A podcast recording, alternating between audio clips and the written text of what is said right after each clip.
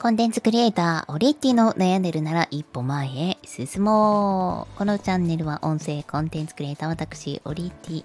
えー、キャリコン主婦の伴奏ラジオでもね、お話しさせていただいておりますが、日々の生活、子育てで気づいたことをゆるく配信しております。1月の本日は3日となりました。えー、我が家は変わらず公園に行き、えー、家でゆったりと過ごしという生活を送っております。明日は2人とも、えー、学童に行く予定で、あの、上の子は学童、下の子は幼稚園の預かり保育ですね。で、その間に、こう、家の溜まったこう雑務であったりとかを、お仕事も、えー、やろうと思っております。さて、まあ、今年の抱負えー、歩くという一文字で表すお話を前回したんですけれども自分の中で結構向き合って時間を使わせていただいております。昨日はあのー、雨だったので子供たちも、ま、お正月なのでもう何でもいいよと、えー、好きなことをしようということを話すようすると逃走中とあとサスケ年末特番ですね。普段はドラえもん仮面ライダーウルトラマンえピタゴラスイッチお猿のジョージスマーフなどなどこう特定の番組を録画をしてみるというのが彼らの日常になってるんですが、まあ、たまたまこう CM の合間か何かで、えー、サスケとあと逃走中があることを知って録画をして、まあ、両方とも結構長いんですよね。でそれをひたすら見ておりました。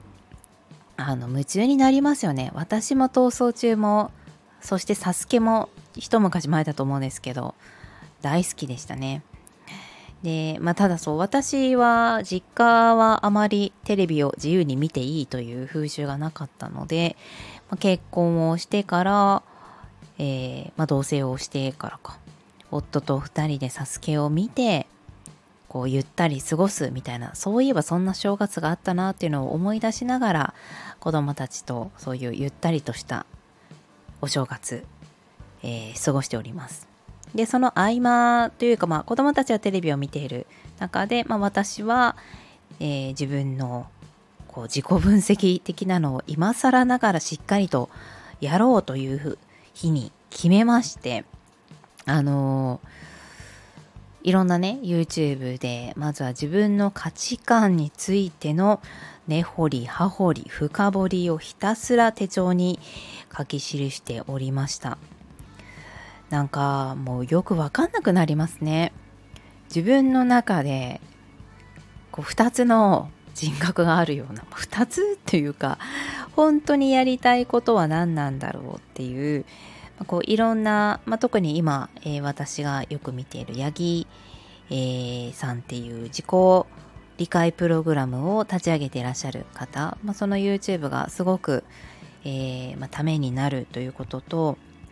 クライアントの方のやり取りの中でその方の人生を紐解いていって強み、えー、そして得意はこういうことですよねと最終的に相手の中から答えと、えー、理解確信を引き出して番組が終わるというものなんですがそれがめちゃくちゃ面白くてですね。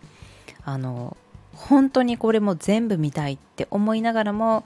なかなか、まあ、時間も取れなかったりあとは自分自身がそもそも価値観自分の強み好きについて分かってるのか？って言われると、うん、まだこ